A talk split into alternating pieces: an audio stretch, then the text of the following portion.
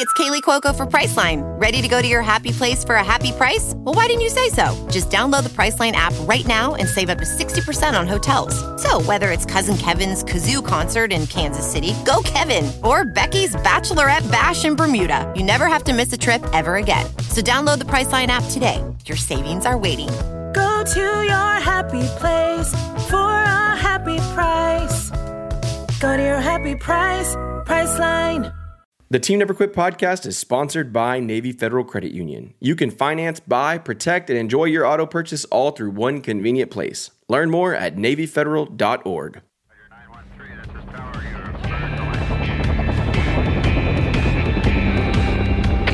Team Never Quit. Team Never Quit. Team Never Quit Radio.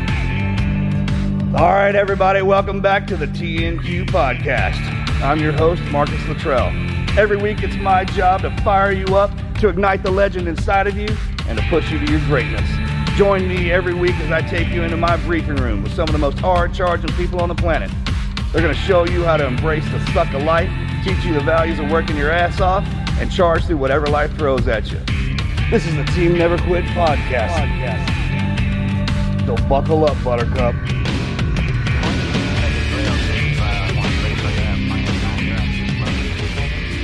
What's up, everybody? Welcome back to another episode of the Team Never Quit podcast. My name is Andrew, hanging out in the studio with Marcus and Melanie today. Hello, how are you guys today? Hi. What's up? What's up? Hey, uh, if you haven't already, guys, check us out on YouTube. We're dropping our episodes every single week on our YouTube channel. We've got 60, 70,000 subscribers, something like that. We'd love it if you join us there and make sure you follow us on social media. You can stay up to date with everything we've got going on. Let's kick this thing off with a Patreon question of the day. If you have to sing karaoke, what is your go to karaoke song? That's a great question. Are we all answering Thinking this? about Everybody. this. Yeah, everybody's got to Okay. go down on Yep. this one, man. Can I know mine. Can I give two answers? Please. All right.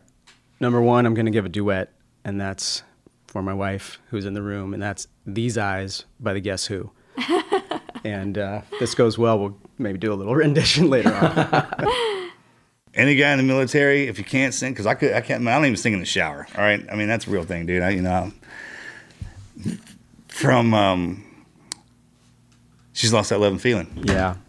I mean, She's lost that so love and feeling good. because you got you got your buddy right there, whatever it is you're going to tackle. If you got- Top Gun throwback. Yeah, there you go. Works. I mean, just you're gonna have to sing good. I'm a '90s uh, era kid, so mine would be something R&B like Bell Biv DeVoe or or like uh, Vanilla Ice or something like that. Such a great song. Because- Ice Ice Baby. There's a shout out to Vanilla Ice. yeah, I mean, I'm I'm totally a '90s kid, so Because anybody can get away with singing that. That's right. yeah. If I'm going solo, I'm I'm going with um, "Suspicious Minds" by Elvis. Oh, nice. I l- loved about belt that album. is out. a good one. Beatles are a good one. Yeah. And you like Frank Sinatra? Frank. Frank. Yes. That's what happens when you throw Frank in my head. Yes. Frank. What's the moon one that you always listen to? Fly me to the moon. Fly Fly Me Me to the Moon. Yeah. Yeah. That's life's probably one of the best ones. That is, yeah. Mm-hmm. During quarantine, I, I don't uh, know. Jamming that one. Old He school kick. Listen to it every day during quarantine. That's when I learned how to s- slow down. I forgot how to do that. Yeah. I forgot. We, we forget how to do that. Sure. I mean, and it's it's nothing personal. It's just like even in, in the middle of the moment, there are some blessings that did come out of that thing. I, would start prepping for the next one, Mm-hmm. and the the best part of the book and the movie and usually the event is the end. I've already passed that. I, even if I was present for it, I was past it. Right? Yeah. I mean, how they do that to us? How does that happen? I didn't even know that was happening. Yeah. And then, until we started fishing. And then I couldn't get out of that. And I, I mean, I wasn't thinking about anything. It was just, it kind of taught itself. It's like your mind just, in order to truly clear it out, you got to clear it out. Mm-hmm. And I got on them old school Frank Sinatra and the, think it was the, the. Rat Pack and all them. Yeah. Yeah. big bands. Yeah. And sit there all day. It's hard not to belt that out when you're feeling it. Man, right? That's right. That That's was a good man. Patreon. Freaking Good, one, good, man. good question. Hey guys, if you want to ask your question to the guest, to the host, check us out at patreon.com slash team never quit. You get exclusive access to the show. We do live streams, ask me anythings. We send out a cool challenge coin, all kind of cool stuff. Check it out at Patreon. We've got a great guest in store today. Dr. Donnelly Wilkes is the founder of Summit Health Group and the author of Code Red Fallujah, which is the first-hand narrative of Wilkes' role in the Battle of Fallujah. Dr. Wilkes, welcome to the show. Thanks so much for having me. Yeah, pumped. Let's we got you got to take us back. and just tell us a little bit about your upbringing, your your growing up. That way, we can kind of set the stage for everything else that follows. Because when you hear doctor, everyone automatically assumes, and I don't know why this is, that you're you're born into that family. You live in this huge house already, and people's like, you have to be a doctor. So that's not how this all works out all the time. That's right. Yeah. and uh, I'll actually touch on that as as we get into the story. Uh, but to start from origins, I was born in Los Angeles. When we were young, my parents moved to Northern California. That's where California keeps its rednecks. We were in a small And town. it's beautiful. No one knows that though. Beautiful. No What one knows part that NorCal California? is awesome. I mean, We're- what town? El Dorado County is the county. Um, Placerville is the most well-known town. But you know how a bunch of little small towns sometimes they fit together and it's Yeah. it's all called one thing. So my my actual town was El Dorado. Placerville is the kind of known town because it's off of Highway 50 as you go into South Lake Tahoe. So we're in the foothills um, in uh, Northern California and uh, loved it. It was great. Uh, five brothers, an older sister who came into my life later in my life. So that's another story for a different day. But uh, we're six, and um, and I'm the oldest. I have an identical twin. I'm twin B. We were talking about that earlier. It's different, right? It's different. Uh, are, are y'all mirrors? So are you right-handed? He's left-handed. Yes. Okay, we're mirrors too. We are. We're mirrors, and a lot of people don't know about don't, the mirror don't know thing. what those are. That I- wild? It's funny as it is. There's a lot of stuff that I didn't know. It's kind of growing up and getting out and running into other twins. Each one of us kind of holds one of those little keys, Yeah. kind of deal. And, and our brother's not from the womb to the tomb. We came into this world together. We're gonna leave it together. I was surprised. Back in the Didn't day, know. didn't even know. Had no idea. I was telling you earlier. The only way my mom knew was X-ray, two skulls, Yeah. Gosh. Uh, we were. Uh, y- y'all are close. real close. Same. Yeah. Same, Yeah, his name's Riley, and then it's uh, John Michael Brady. So, anyways, uh, raised there. Um, we had some military roots in the family. In fact, we just saw today as we were driving in. Uh, today, my grandparents, who are uh, World War II, you know, baby boomers, uh, they would they were born on the same day, and today would have been their 101st birthday. So, kind of a Nice. neat little tribute to them. Jack and Kay Wilkes. Uh, he was a P 38 pilot, shot down in the war, North Africa, and uh, crash landed, survived. Wonderful Oh, story. wow. My That's other a gra- great story. Isn't that great? And you say when we say it like that, some people are like, "What are you talking about?" He got shot. I was like, "Dude, that's a great story." I mean, Yeah. how, I mean, because Well, the fact that he survived, through all that. That's North crazy. Africa by the Germans. It's not supposed to be one of those deals where you mope around about. it. I was like, "No, no, you lived through that." Talk about it. He uh, he raised the stars and stripes. He my my father built their house. He's a contractor, Michael Wilkes, and he built their house just down the street from us. And he'd raise the stars and stripes on his flagpole every day and Aw. retire them at at uh, you know dusk. Yeah. Dude, I've raised ours up. Put the. I'm gonna start. That's under utter laziness, right? Yes, sir. Pulling not pulling it down at night. That's that shot was for me. Uh, my father was a contractor. My mom raised us. That was her job. Uh, he applied for military service, was rejected for an injury, applied to get into uh, sheriff's and police academies later in life, and did that kind of a second career. So we had those roots growing up. Uh, my mother's uh, father, Joe Zemba, he was also an army guy out in out in Hawaii. So I never had, you know, the thought from a young age that I'm going to join the military, but those roots were there. And uh, as I went through high school and then entering college, I went to University of California, Irvine, and uh, I was just going into college trying to figure out what I wanted to do.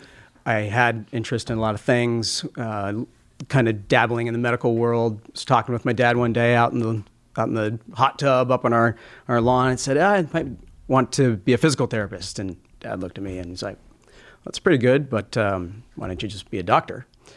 And uh, I said, well, that's a lot of school, dad, you know. And but he's like, yeah, That's everybody's first reply, isn't it? Man, it seems like an awful lot of school. school. Well, that was that wasn't good enough for him. He'd always push me to seek higher levels, and that was the first time it entered my mind. But as soon as he said that, I really didn't look back. That was my goal. Now, I wasn't always the smartest kid in the class. I just would outwork, and um, that doesn't mean I didn't do well and wasn't at the top of my class. But man, once you get to the top echelons of whatever you do, there's just there's always somebody who's better.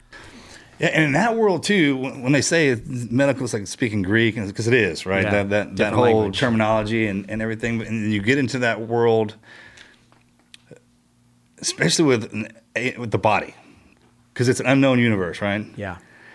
And you, once you get a good handle A and P and how things work and how and how to bypass them and do all that, then you get into the thinking of like, all right, what is this thing really capable of? And when you're dealing with those guys, that shouldn't be a graded. That's not a graded thing, right? That's, when the minds are supposed to come together.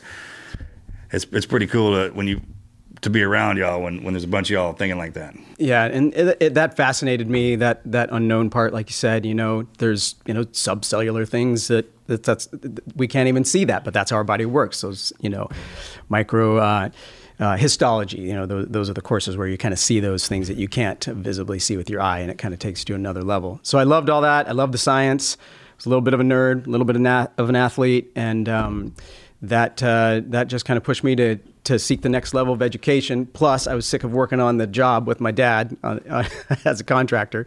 So again, that pushed me into education. And um, I, pl- I, applied to nu- numerous medical schools. Had a tough time that first year. Started looking at well, you know, what are some other avenues? How, how can I pay for this? That was another thing. And then uh, Navy recruiter got a hold of me and you know pushed this brochure across the table. What do you think about the Navy, you know, health professions scholarship? And basically, you apply for it if you're accepted, then they will pay for your medical school of choice. Oh, choice. wow. That's great. Great deal. Yeah, they got a deal. great program in the Navy. So I applied. I was accepted, but hadn't um, achieved acceptance to medical school yet. But I was on the hunt, and um, Tulane was one of them. The dean there really liked military medical students. He, he would take a few each year. We would look for them. So that uh, that was one of my uh, strong applications, and I got in. So at that point, I said yes to the Navy, and it's it's a it's one of those things where you really you are committing to you know seven years of active duty service after medical school and you don't know much about that life at all because you haven't even gone to medical school yet but they're going to pay for it and so that's the deal. And as soon as you graduate medical school after those four years you're commissioned. But you have to make the commitment in advance. So that was throwing it on the line a little bit but I made the right choice in the end. Um, it, it's, it, it, it suited me, it fit me. During medical school, they'd, they'd pluck the military students for a month out of each year while the others were taking a little rest and relaxation.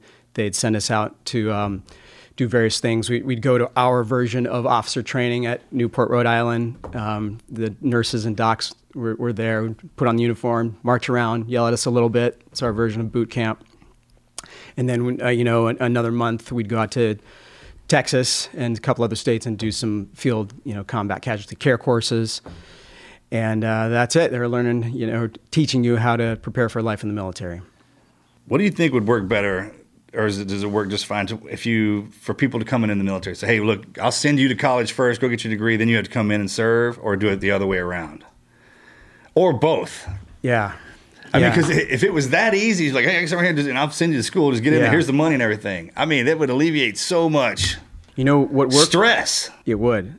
And uh, to answer your question, what worked for me and what they've done even more so now is they'll offer a stipend, kind of a signing bonus. Yeah, yeah. So you sign on. They've increased it a lot now, and uh, you sign no on. kidding. I, I we won't get into that one, man. Yeah, I've seen. We should go back through. I know. That's what I said. I Right? Just go back through the you're a lot whole thing. Plus, I didn't know what was going to happen to me. Right? Anyways, good signing bonus, and then um, you know I lived well during medical school. I had I had money to live in a nice you know apartment in New Orleans. Uh, I lived there for six and a half years, and uh, then on the other end, of course, was the was the commitment. So I think something up front to answer is is the way to go. It's Kaley Cuoco for Priceline. Ready to go to your happy place for a happy price? Well, why didn't you say so? Just download the Priceline app right now and save up to 60% on hotels. So, whether it's Cousin Kevin's Kazoo concert in Kansas City, go Kevin, or Becky's Bachelorette Bash in Bermuda, you never have to miss a trip ever again. So, download the Priceline app today. Your savings are waiting. Go to your happy place for a happy price. Go to your happy price, Priceline. Everybody in your crew identifies as either Big Mac Burger, McNuggets, or McCrispy Sandwich. But you're the filet fish Sandwich all day. That crispy fish, that savory tartar sauce, that melty cheese, that pillowy bun. Yeah, you get it. Every time. And if you love the filet of fish, right now you can catch two of the classics you love for just $6. Limited time only. Price and participation may vary. Cannot be combined with any other offer. Single item at regular price. Ba-da-ba-ba-ba. You couldn't uh, have lined us out any better, I think, program wise, because the, the movie we grew, we grew up with, just the overall attitude, it was it's kind of like, hey, we were. It's almost like we were geared for it in, in the back of our heads. We didn't even know it. We're children Yeah. of divorce, right? Yeah. I mean, that whole era hit when everything melted together, and then we, we get into a war with no with enemy with no face. Yeah. And you back that up, just getting us in is, is tough in some generations. Yes. But but that whole I, I'll never coming out of and all the guys coming out of the military that I see going to the universities now crush it. It's not even a thing. Yeah. I mean, it's less than a thing. But it, coming out of high school, well, I guess there's your answer right there. Some people come straight out of high school and they're ready for further education. Some people don't know what they want to do. Man, sign up, go on an adventure because that's what we went on. That's right. Ultimately, you back it up. That's what it was. It was an adventure, and you know the Iraq brochure didn't exist when I was signing up. No kidding. it was, hey, you know, you'll do a Westpac tour, and you know, you might go on a ship or maybe a duty station overseas. But uh, that all changed, you know, when the Twin Towers came down. So what year were you at Tulane? I was a fourth year.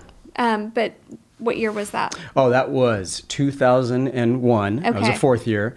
I had just met Katie on a trip back home, and uh, I, would, I went back out to finish up my fourth year. And um, September 9/11, uh, I was finishing my rotations and uh, you know looking at the future. Had had my choice of duty station. That was Pendleton Naval Hospital.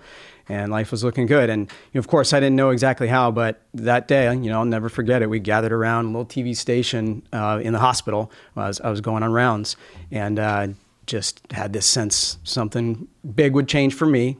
We talked that night, Katie and I, and uh, we both, you know, kind of just shared our fears and sadness and the unknown parts of, you know, the future of our lives.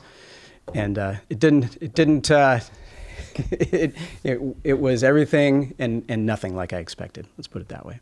Oh my gosh. I remember that too. I was just finishing up with my all my training, right when that dropped, kind of at the end of it, right when you were just getting to where I was like primed us in right for that that launch because everything Marcus did kicked 18 it. Delta, which is after that. Um, the medic, the SF medic training. Yes, I was reading about that, and you guys have a lot of medical training. I Oh. was impressed. It- like The he had to do Wow. rotations. It was in the, the, best. Yeah. I mean, everything that was field trauma. But when they would, so I went to Tampa Bayfront and worked in there. So we went everything from working in the ER to L and D. By the time I came out there, I had 17 babies underneath. I mean, I was dropping chest tubes. We were crics. They would just do cut downs, and then they would send us to out into the field to do those the, the field training with the live tissue, which was the best. Yes. The only reason I got half them guys back alive was because of that. Yeah. And I know people protest that, but I was like, which I'm telling you, it's it's invaluable. It was invaluable. And we Yeah, had the the the, the, cadaver labs and all yeah. We had the cadaver labs and all that stuff, and that's how I learned A&P. And when you learn how the body works, it made me really well. It makes us really proficient at taking a life if you know how op- it functions. Mm-hmm. You know what I'm talking about? and we teach each one of our guys that. Yeah. So as you were finishing up med school, same. He was Mm-hmm. he- finishing up 18 Delta, which is their Same thing. med school. Yeah. The L and D thing, I just chuck, I read that and I just laughed at it because I was thinking, what on earth? Why, on earth does a that? SEAL need to know how to deliver a baby? right. Don't think that didn't come out of my mind either, because it's completely different when you're running running in there, and it's like when we get strapped with the SF guys when they're living in the indigenous, because they have to do the fit, the foreign internal defense and the village ops, and there's a chance you could Right. have to do That's that. what made sense. You're out on these unknown parts of the You, world. you and never know. Who knows? Yeah. So when it came to the training with us, it was like, I guess the guy's like, hey, what if this happens? We're like, man, let's just train them to do everything, and that's what we were. Even with you, once you, our initial compounds that we came out was one thing. Once our wars kicked off, they dropped us into one spot, and we just started melting together. Everything you learned, you, that Yeah. passed down through trauma, Yeah. made it to me. Yep. When I was pregnant with Axe, he's like, I can deliver him. I'm like, oh, hell no, that is not happening. I got this. I don't even want you, like, from waist down. You need to stand up on my head. You are not going to be involved. That was that was mentioned a number of times with my wife. Hey, are you going to deliver? And I said, Hell no. Are you out of your mind? Yeah. Th- no. I didn't want to be there. That's fine being there, but yeah. Yeah. the uh, last thing I want is if something goes wrong, it's on my hands. right? Oh I was getting God. upset because it, it totally switched on me with the first birth because she was in so much pain. So I was getting upset. Oh, Yeah. he was Something was causing her pain. Yeah. Yeah, Like when kid first Yeah. came, I was like, "Oh, I love my kid." I, I was kind of mad at him. Actually, you know, I was like, "Dude, He's like, you caused your mom it so caused much your mother so much pain in the beginning. I was like, this is it was a fight. I mean, she didn't have. We're off topic, man. I'm sorry. I know, but it's an unreal event. It's an unreal event. I've delivered 80 plus, and every single one is the like the most intense thing ever. Yeah. Unreal event. Females are amazing. I, I chose this life in the military, and um, I, I knew part of what that meant. But 9/11, you know, changed it drastically. But even then, I didn't know how it was going to change things. So, just to give you a little bit of the path after medical school for me, it's kind of cool. Graduation, you know, happens. We're in a big auditorium in New Orleans, and you know, dancing down the aisles with the with the um, umbrellas, and feel like rock stars. Just best day of my life. And then the military students are after the ceremony. They're called to a little side room. Naval officer sitting there. There's your orders sitting right there on the desk. You sit down, repeat the oath, and boom, you're that's it. You're in the Navy, and then you go celebrate, and everybody you know goes on their normal lives. So I obtained my match to my residency of choice at Pendleton. Got to come back to San Diego area, live near Katie, and um, then it's residency. So for me, it was three years. In the civilian world, every physician has to go through. You got to do. You got to do your residency. Yep. Oh, that's cool. At, at Pendleton. That's cool. Naval Hospital. At least you got to do it though. Right, and and so part of it, and I'll and, and I'll explain uh, as we go forward. And part of it was in San Diego. We'd go down there and train at Balboa. So every civilian has to complete uh, all three to seven, up to seven years. You know, if you're super subspecialty of residency training under supervising, you know, attending physicians to practice medicine independently. The military, for military um, residents, they can pluck you out. So they plucked me out after one year. Part of it was a request. Part of it I chose. I had a little bit. I had a request, you know, type thing. I, I could request, you know, to go blue side. They told me I'm coming out blue side or green side. I said I'm going to go green side for a few different reasons. So I knew I was going to go with the Marines, and so I chose that path. But I was a baby doctor, you know, just one year of internship training. Um, Oh, really? Yep, just one year. Really? Post med school. That's what you came out. What'd you go in as? What would you want? What would you want to start at? What kind of doc? Family medicine, family physician slash sports medicine. Because they always say what you go in is not what you come out as, right? They Yeah, I- I switch halfway. Is that true? I, I was toggling between emergency medicine and fam, being a family physician. That's that's in my head. Growing up in, in our smaller town, the family physician was the guy I looked up to, Yeah. and that, so that's what I wanted to be. And so that was my residency at Pendleton for family medicine. But you know, internship year, that's kind of like this is not a good comparison, but that's kind of like the the BUD/S, you know, indoctrination. You you're just put to the test. You're on call every third night. You're doing, you know, 24, 36 hour shifts. And some people don't make it. Some people, after all of that work, medical school and everything, they don't make it all the way through. Pulling up to Mickey D's just for drinks? Oh, yeah, that's me. Nothing extra, just perfection and a straw. Coming in hot for the coldest cups on the block. Because there are drinks, then there are drinks from McDonald's. Mix things up with any size lemonade or sweet tea for $1.49. Perfect with our classic fries. Price and participation may vary, cannot be combined with any other offer. Ba da ba ba ba. Everybody in your crew identifies as either Big Mac Burger, McNuggets, or McCrispy Sandwich. But you're the filet fish Sandwich all day. That crispy fish, that savory tartar sauce, that melty cheese, that pillowy bun. Yeah, you get it. Every time. And if you love the filet of fish, right now you can catch two of the classics you love for just $6. Limited time only. Price and participation may vary. Cannot be combined with any other offer. Single item at regular price. Ba-da-ba-ba-ba. And that's to simulate mass casualties, right? Ultimately, for civilians, is when they when, when they get when they beat them down like that. It, it's Is yeah, if you get overrun or something. yeah, it's it. Yes, it's. Can you operate under pressure? Because it is a buzz string. I, I completely. There's not. That's not an insult. I mean, I, I, I get. I, my caduce is just as important as. That's hard to get. Yeah. it, it's can you operate under that pressure? Yeah. And being sleep deprived and doing procedures and really important things and do it well, you know? And, you know, to your point when we were talking earlier about how things have changed a little bit and you got this kind of older guy mentality, they changed the rules after I went through residency to you can only work so many hours before you got to take a Oh. I heard about that. They did that on a couple of things. And while I was in, I was like, man, I wish they would change this to this, right? And then the minute we had to go through it and they changed it, it was like, no, wait a minute. Yeah. Well, it, Well, now y'all aren't as tough as we are. That's and that's how that gets started. It's like there's always something, right? Isn't that funny? That's hilarious, dude. I, And you know, it's a, it's a little bit of a guy thing or, or a doctor thing. There's plenty of females I was with, and all of us who went through that, they just felt like, man, that badge of honor, that had it had been that way, you know, internship and residency training for as long as I can remember, as tradition in medicine.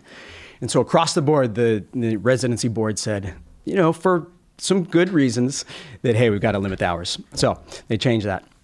They have also since changed in the military.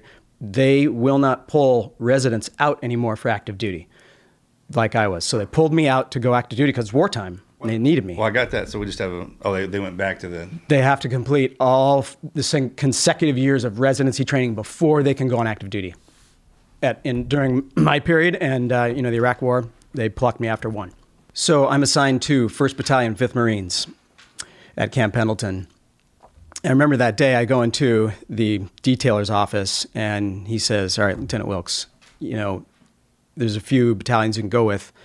Some will be stateside for a while, some are ramping up. Stuff's going down in the Middle East. He wouldn't say what. We knew it was in and around Fallujah and Ramadi and that kind of thing.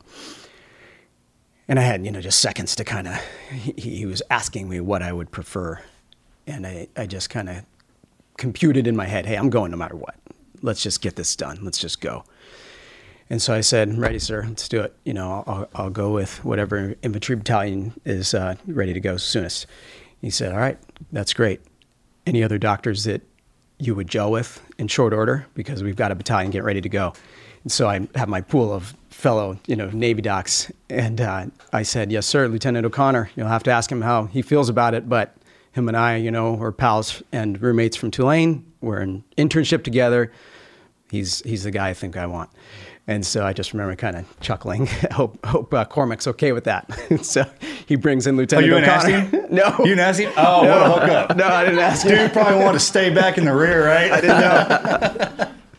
but it was just the honest truth, you know. And I, I knew we were going to be going to some serious situations, and and he was my bro, so he he was ultimately fine with it. He told me, and uh, plus he's gets to hear his name on this podcast, so you're welcome, Cormac. Love you, buddy. See, it was all worth it.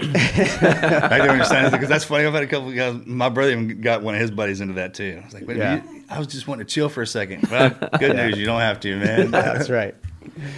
So within months, you know, uh, our battalion was was trained and ready to go, and um, we shipped out to Okinawa first for two and a half to three months, so the Marines could go through just some Yeah, they left y'all there for a while, right? yeah, three months, Camp Hansen. They had set up, you know, um, a little town so the Marines could, you know, practice, Practice assault and urban combat. And man, that was wild. I had to tell you, the adrenaline, adrenaline rush you were talking about on Pendleton, they take me on some night raids. You know, hey doc, let's go, and you know they were going to simulate some injured Marines and have us have us do some CASEVACs and things like that. And man, it was like uh, living in a movie. But I didn't know I was quite ready for this movie. You know, it was such a just a whirlwind from being in this prestigious medical school, Tulane, which I just love to death and have nothing but great things to say about, to boom, now you're in the military, put on the uniform, and you're right got to live this life. And then 9 11 in Iraq, and it happened in such short order. Yeah, There's no get. Yeah. Skipped a bunch of right. Yeah. No train. You know, you just can't prepare for that. As much as you train and prepare for, for war and going into that combat environment, for me especially, you know, you're a trained warrior. But I know this now. I didn't know it then. I, I thought I was, you know, prepared to the nth degree. And, you know, I talk about this in the book a little bit because all of it's hindsight. But going back, um, I, I wasn't as fully prepared as, uh, as I could have been or should have been type thing. And uh, that hit me as I was going deeper and deeper into deployment. Oh yeah. Oh no. Well, this is what this is. I know exactly what that is. Yeah. This is how we explain. Imagine everything we'd ever been taught in those schools. We are trained professionals. Mm-hmm. You're, you went through that academy. This is just as hard as what we had to go through. That mind, because it'll beat your body up just as well. So imagine everything we ever learned was sitting there, like l- just tacked in. Yeah. And war drives all that in there. Yeah. I mean, hits every one of those tags, and when it comes home, you're like, oh, now I know. Because the reading and applying and even going over it in the field stuff, that's one thing. But when you have to step in there and get after it, I mean, when, they, I'll never forget when they looked at us, our uniforms were still brand new. But it didn't take long for them to get messed up and what they what they were supposed to look like, kind of deal. I'll never forget that why that resonates in my head. But I remember that when all of us showed up.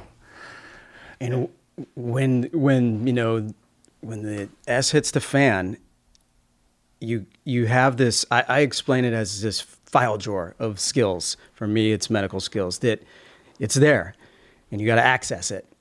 And sometimes it takes a minute to remember how to access it, but you do because that's what you're trained for, and and it clicks in. But man, sometimes there's this pause and like, wow, is, is this real? Number one, and I did that many times. I, I, I won't lie, you know, just entering this world of of you know from being a trained healer. That was my main mission, a healer. But yet, I've got a nine millimeter pistol strapped to my vest right next to my scalpel, and I'm trained how to use it. Had to, and I was thankful for that. By the way, I also grabbed a couple of Marines and said, "Hey, show me how to use that M16. I might need, it. I might need it." Of course, they showed me. And so this, this, this world, this dichotomy, this juxtaposition was was really wild for me as we went deeper into, you know, the deployment into Fallujah, and then ultimately, you know, my battalion was one of the two battalions spearheading that initial attack in the first battle, Fallujah. Crazy. Keep going. This is good stuff, man. I, man. I, keep going. Here's when it. The, uh, I like this part of the story because I don't know how often it happened. Um, our battalion flew from Okinawa, a couple pit stops into Kuwait, and then we were one of the first Marine Corps battalions turning over with the Army because things weren't going well, and it was kind of like, all right, Marines, you're up. That was my interpretation of it. General Mattis was the, you know, First Marine Division commander commanding officer. So, anyways, um, we knew we were heading into Fallujah, and so from Kuwait, the entire battalion assembles, and for a week we did convoy training, convoy ops. Everybody in your crew identifies as either Big Mac Burger, McNuggets, or McCrispy Sandwich. But you're the filet o fish Sandwich all day. That crispy fish, that savory tartar sauce, that melty cheese, that pillowy bun. Yeah, you get it. Every time. And if you love the filet of fish, right now you can catch two of the classics you love for just $6. Limited time only. Price and participation may vary. Cannot be combined with any other offer. Single item at regular price. Ba-da-ba-ba-ba. Yeah, we they dropped us in K and B too. I've been we've been through there. Yeah, It's built up now. It was like it was like the Wild West. That's that's what I. That's how when Felt like people that ask too, me, didn't it? It felt like the Wild West, like ghost town. Not not ghost towns because some of them were were ramping up, not not ramping down. But you would you know our convoy took three days. 50 to 75 vehicles, bullets and band aids, everything to sustain that battalion to do anything, which was just unbelievable to me what the United States military could mobilize and then put on wheels. Pretty cool machine, isn't it? Unbelievable. Unbelievable. And um, so for three days, we'd make these pit stops at ghost towns, western towns, I call them, for fuel, sleep, sleep on the ground, sleep in the back of the ambulance, and then gear up and we're going again. Stop for IEDs. And then the second night, I'll never forget it. I'm sleeping in the back of the Humvee. But also the Humvees were like the old school Humvees. Yeah. Not the new ones. They were Yeah. open. Oh yeah, I know. Chop tops. You know what I mean? Like Yeah, we would chop tops. Just do- take doors off. Yeah. I was say when you said IEDs because there was a shift throughout the years from when Yeah. when the beginning when we would roll slick or naked as opposed to triple armor, you know, quad up on the sides. Yes. V hold. from the first deployment for me, which was 2003 and four to 2008, my second, it was night and day. Night and day. The vehicles, Completely the opposite. technology. Wow, it was impressive. Completely opposite. And that's when we went back knowing. Yes. I mean, there are times when I thought we overtech. They they give us that text and we make it quick. Mm-hmm. And you know, sometimes we can overtech ourselves to when, what are we? Okay, what's our bottom line? Deal? We're supposed to go in here and whip them. All right, I don't need all this to do that. Yeah. I just need that guy Right. right there and just you know Yeah. get us in there and get that done. And then it just started going so dynamic. It's like we turned into our own thing. Yeah. And I can see that for you, just the, the, the little bit of extra gear that's weighing you down, that's not good. For me, uh, you know, in medicine, we want the best, most advanced capabilities we can possibly have at all times.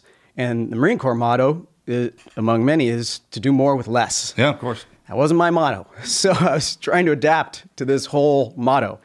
And you know, when we went on deployment, they said, "All right, doc, here's your your cans, metal cans. This is what you get to fit your medical supplies in." And I just looked and said, "Oh my gosh, for a thousand guys, and how, how do I figure this out?" And that's where I'd grab some of those senior Navy corpsmen and say, "Hey, chief, come here. What? did- How do we fill this thing for war?" But we did it. You know, we just got it out and make lists, and everything we had was was in those cans, more with less, and it worked. That, that was first deployment. That did. I remember going out the door. I had everything, like Yeah. everything got issued. Yeah. And then towards the end, I have there with one bag, and uh, Yeah. do more with less kind of deal. That that also comes with it, that experience. Because once we started, the tourniquets actually do work.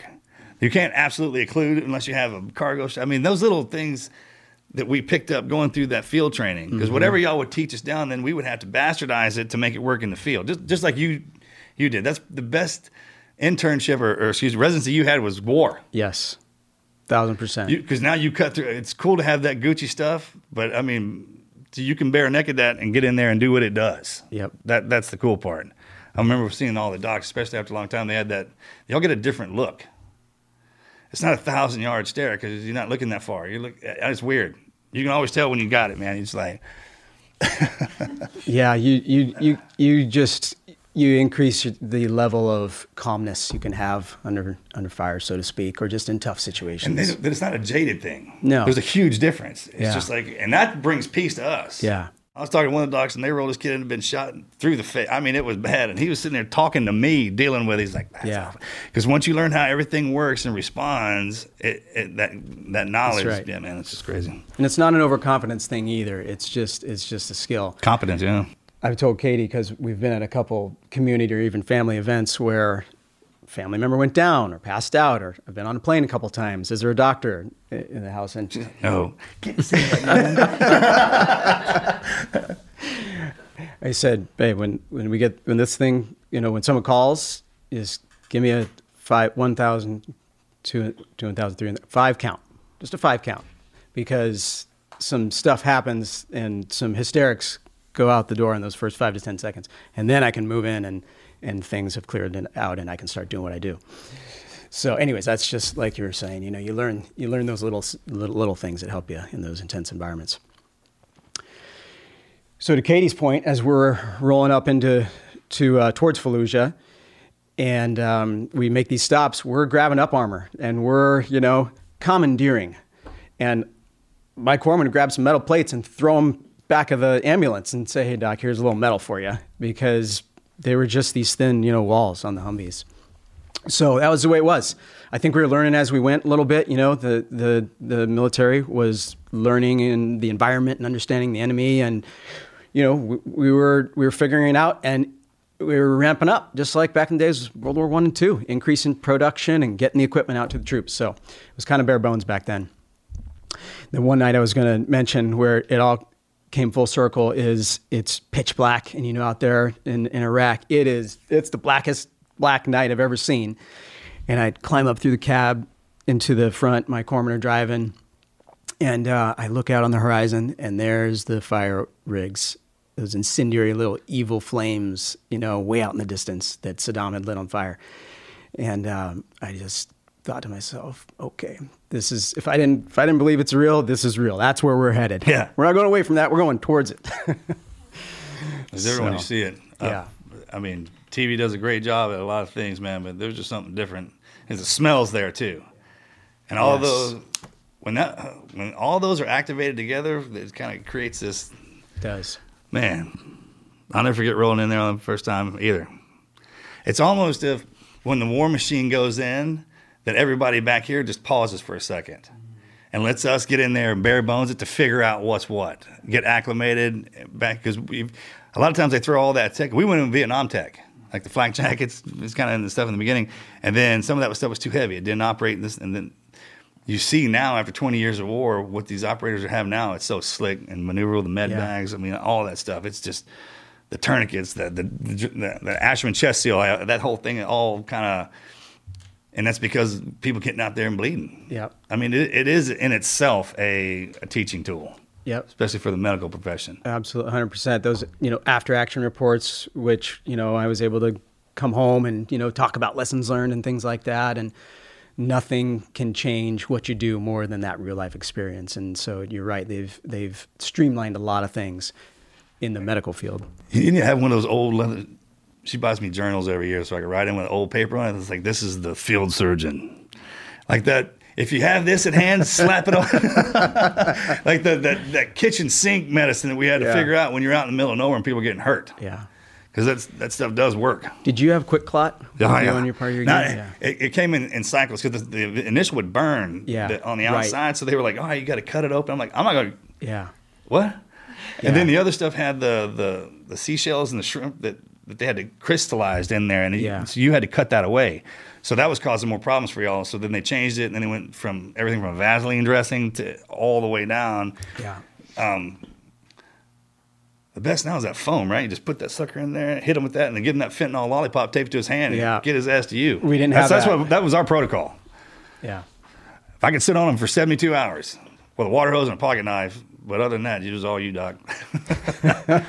But knowing that each one of you had those skills, you know, had to be uh, uh, just an immense amount of confidence in, in your It was, and we got that from y'all. We were trained by y'all. All my, in my rotations, it was it was military doctors, and then 9/11 had just dropped, and and, and so we, we were kind of sitting there, and they they looked at us and they're like, "Let me teach you something," and they would pull us in, and we had carte blanche. And that was the best training. It's almost like getting in a jet with a pilot to see where he drops bombs, so you can call him in. Yeah. Once y'all started talking to us and we understood your language, Greek, then you would dumb it down for us. Mm-hmm. Yeah. and then it was e- easy day. And a lot of it can be dumbed down, you Yeah. know, as technical as it can be. You're right. It can be, you know, a little bit like fixing a car on a much little more technical level, but for sure you can dumb it down. And in in the end, you know, as far as the major causes of battlefield trauma and death, not a lot's changed since World War One and Two. You know, stop the bleeding, Oh, yeah. support the airway, Absolutely, 100%. promote circulation. Uh, It was so cool because I remember when you when y'all would yell at us, and I like, "Man, just all right, just tell me what to say it easy." And you'd be like, "Do that." I'm like, "All right," and I didn't remember the big words until a younger kid came in, and I was trying to sound, you know, I was like, "All right, this is what this is." Son. but yeah, for the knowledge that y'all have going in there, and, and it's just it's not. I don't say I don't mean to say dumb it down. It's like you just learn how to speak a different language. That's You, right. Like translate Greek into into whatever works in here. Yeah. And those teachers that can do that made it so much more easy for us to operate. Yeah. Just like good doctors stateside, you know, those that can translate this complex situation into something understandable for the patients, that's that's the doctor you want, the ones that you gravitate to. That's a great point. Yeah, especially back here when they come out reading all that stuff off the paper and no one knows what it is. Yeah. It's like, no, you're supposed to break this down to, to a children's book when you're delivering it to me, right? Don't do this, do that. Okay, so you are in the Humvee. It's Yeah. pitch black at night. Yeah. You're approaching a true battlefield for the first time. What will take us back to that? Yeah, so tho- those those three days were just kind of an onslaught of, of emotions and, and energy, good energy. You know, I, I at this point I just wanted to get it done.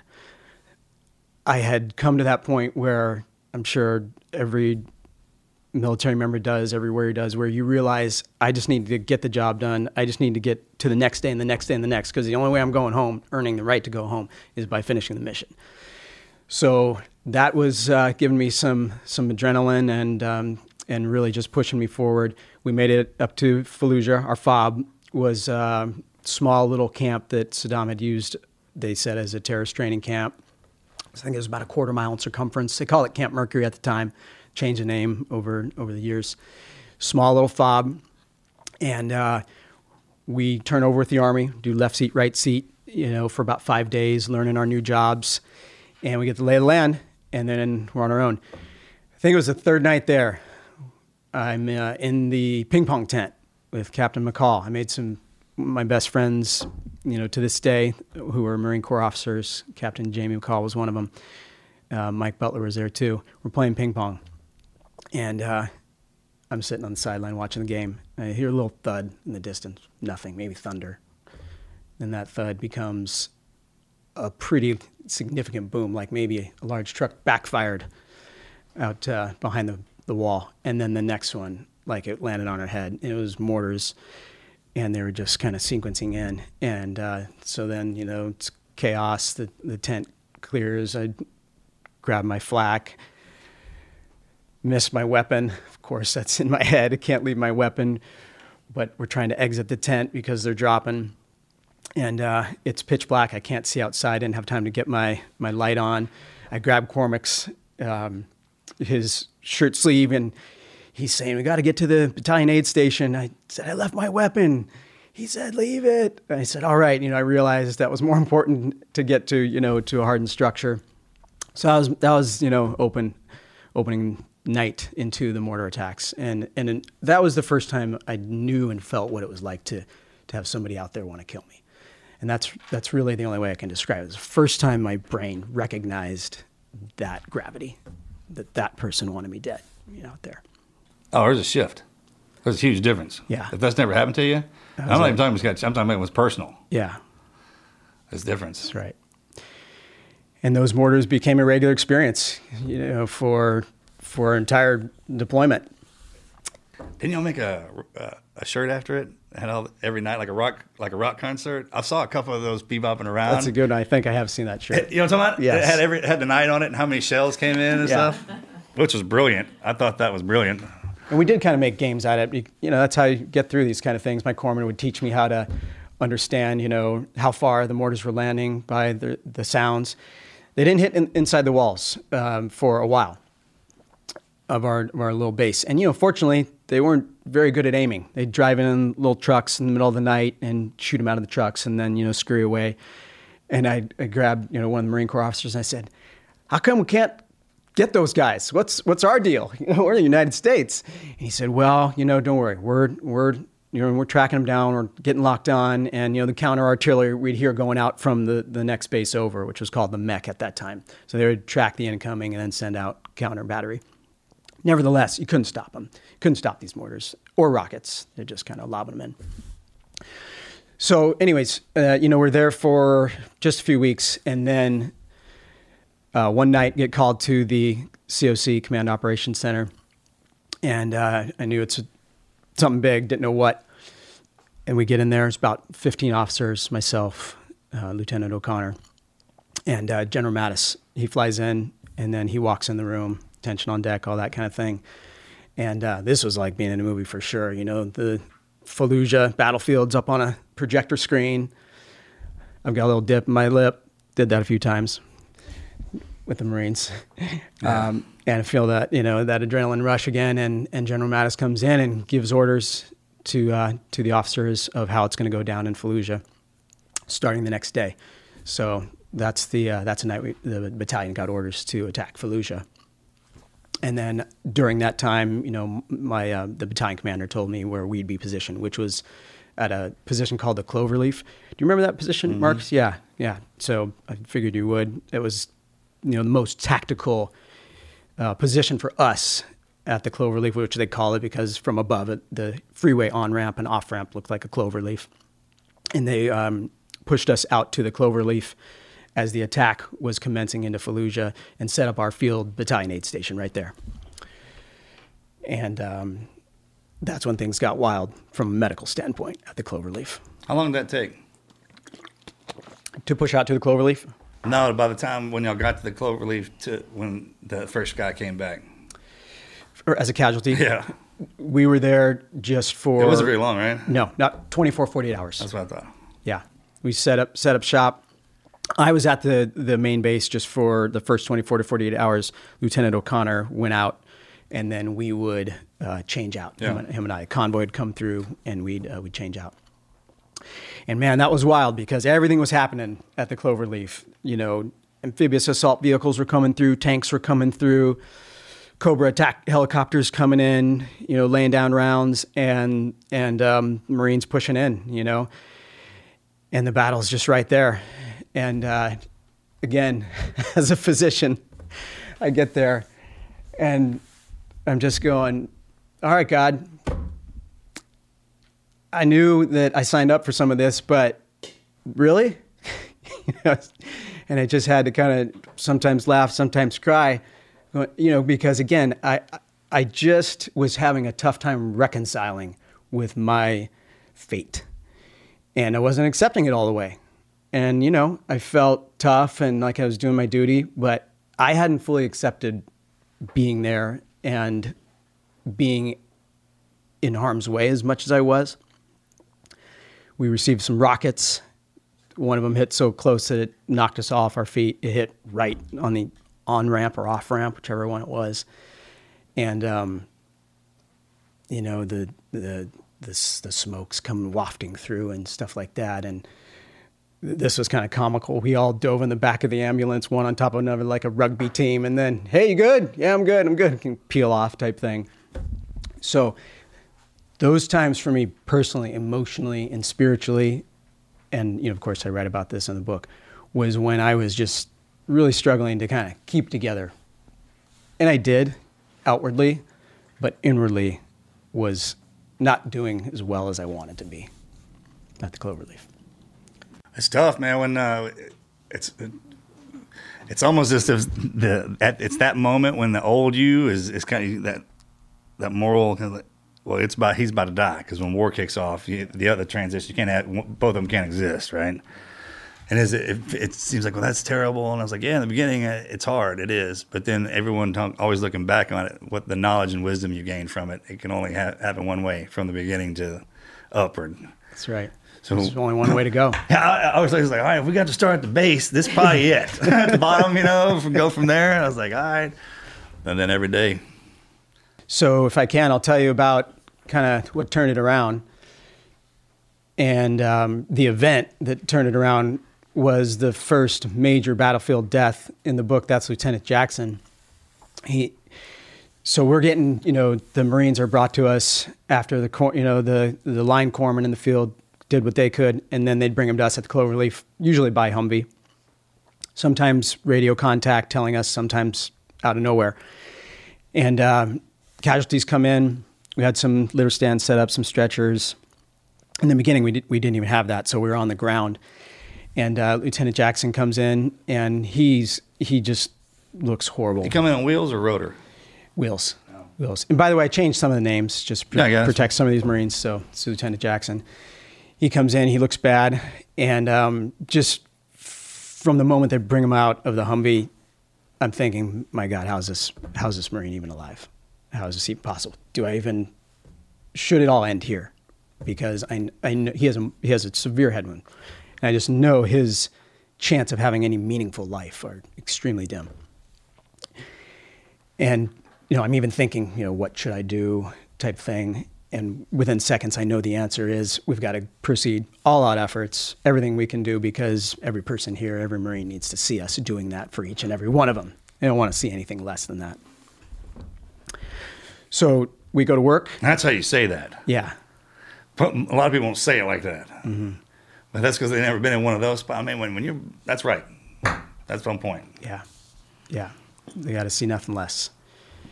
So we go to work on Square the ground. Away. And uh, it's wild. The battle's in the background, helicopters flying above. And so I was trying to describe what's, what it's like to practice, you know, casualty combat care, field medicine in this environment.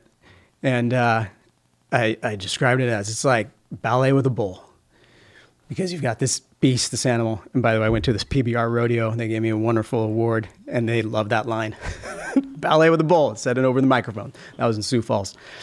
Uh, you've got this beast, war, the war animal, and everything that's going on, on around it. And then you've got to practice this, you know, what I consider almost an art, you know, medicine. And I, I think it's beautiful in its own way. You got to learn to work within it and understand it, you know, to be able to control it and operate in it, just like those, like those bull riders do, performing their ballet. That's, So a, that's a good one. Isn't that good? That's, that's that. good. I, I heard throwing it, throwing them in a dryer and try to wipe your ass with your elbow. That's good. That's what the surgeon told me. that, that's brilliant. Yeah. Y'all come up with the best ones.